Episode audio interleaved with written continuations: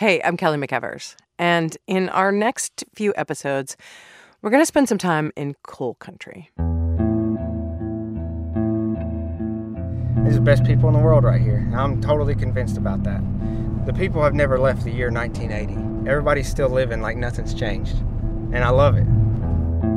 See, that's the problem with the coal miners here. You got paid a lot of money for doing a manual labor job, and now that that's going to go away and you've overextended yourselves financially. First of all, drag your ass into one of these coal mines that's 36 inches high and crawl around on your hands and knees for 10 hours a day, and then tell me you don't deserve what you get. There's nothing here. It's slowly dying. How does that feel? It scares the shit out of you, if you don't mind me saying that. I mean, you get a job, you keep it because you know you got to. If we don't have coal, we'll have to move. I mean, we won't be in this area. There's nothing left here, you know. Without coal, we, we ain't got anything really. And for those miners, get ready because you're going to be working your asses off, all right? Thank you, everybody. Thank you. Thank you. That's the promise. Does it come true?